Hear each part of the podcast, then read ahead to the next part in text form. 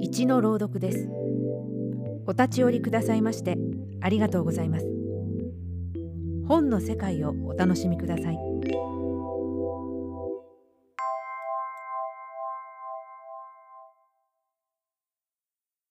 江戸川乱歩作指。患者は手術の麻酔から覚めて私の顔を見た。右手に厚ぼったく包帯が巻いてあったが手首を切断されていることは少しも知らない。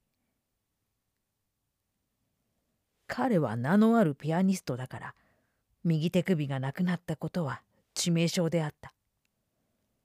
犯人は彼の名声を妬む同業者かもしれない。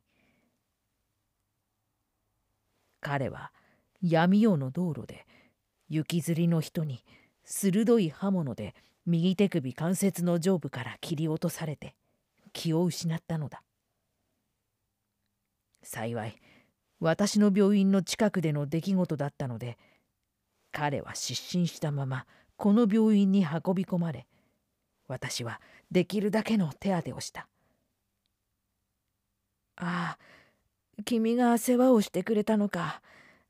ありがとう。酔っ払ってね。暗い通りで誰かわからないやつにやられた。右手だね。指は大丈夫だろうか。大丈夫だよ。腕をちょっとやられたが何？じきに治るよ。私は親友を落胆させるに忍びずもう少し良くなるまで彼のピアニストとしての生涯が終わったことを伏せておこうとした。指もかい。指も元の通り動くかい。大丈夫だよ。私は逃げ出すようにベッドを離れて病室を出た。付き添いの看護婦にも今しばらく手首がなくなったことは知らせないように固く言いつけておいた。それから2時間ほどして私は彼の病室を見舞った。患者はやや元気を取り戻していた。しかしまだ自分の右手を改める力はない。手首のなくなったことは知らないでいる。痛むかい？私は彼の上に顔を出して尋ねてみた。うんよほど楽になった。彼はそう言って私の顔をじっと見た。そして毛布の上に出していた左手の指をピアノを弾く格好で動かし始めた。いいだろうか。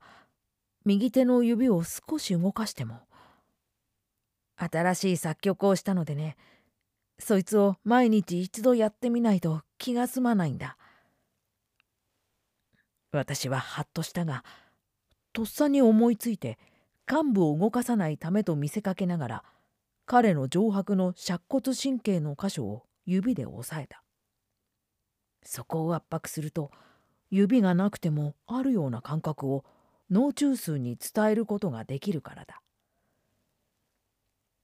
彼は毛布の上の左手の指を気持ちよさそうにしきりに動かしていたがああ右の指は大丈夫だね。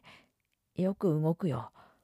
とつぶやきながら夢中になって架空の曲を弾き続けた。私は見るに耐えなかった。看護婦に患者の右腕の尺骨神経を押さえているように目顔で指図しておいて足音を盗んで病室を出た。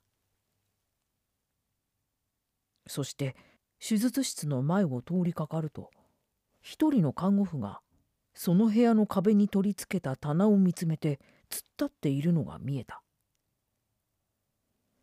彼女の様子は普通ではなかった。顔は青ざめ目は異様に大きく開いて棚に載せてある何かを凝視していた。私は思わず手術室に入ってその棚を見た。そこには彼の手首をアルコール漬けにした大きなガラス瓶が置いてあった。一目それを見ると私は身動きができなくなった。瓶のアルコールの中で彼の手首がいや彼の5本の指が白いカニの足のように動いていた。ピアノのキーを叩く調子で。しかし実際の動きよりもずっと小さく幼児のように頼り投げにしきりと動いていた。ご清聴ありがとうございました。朗読は二の前明でした。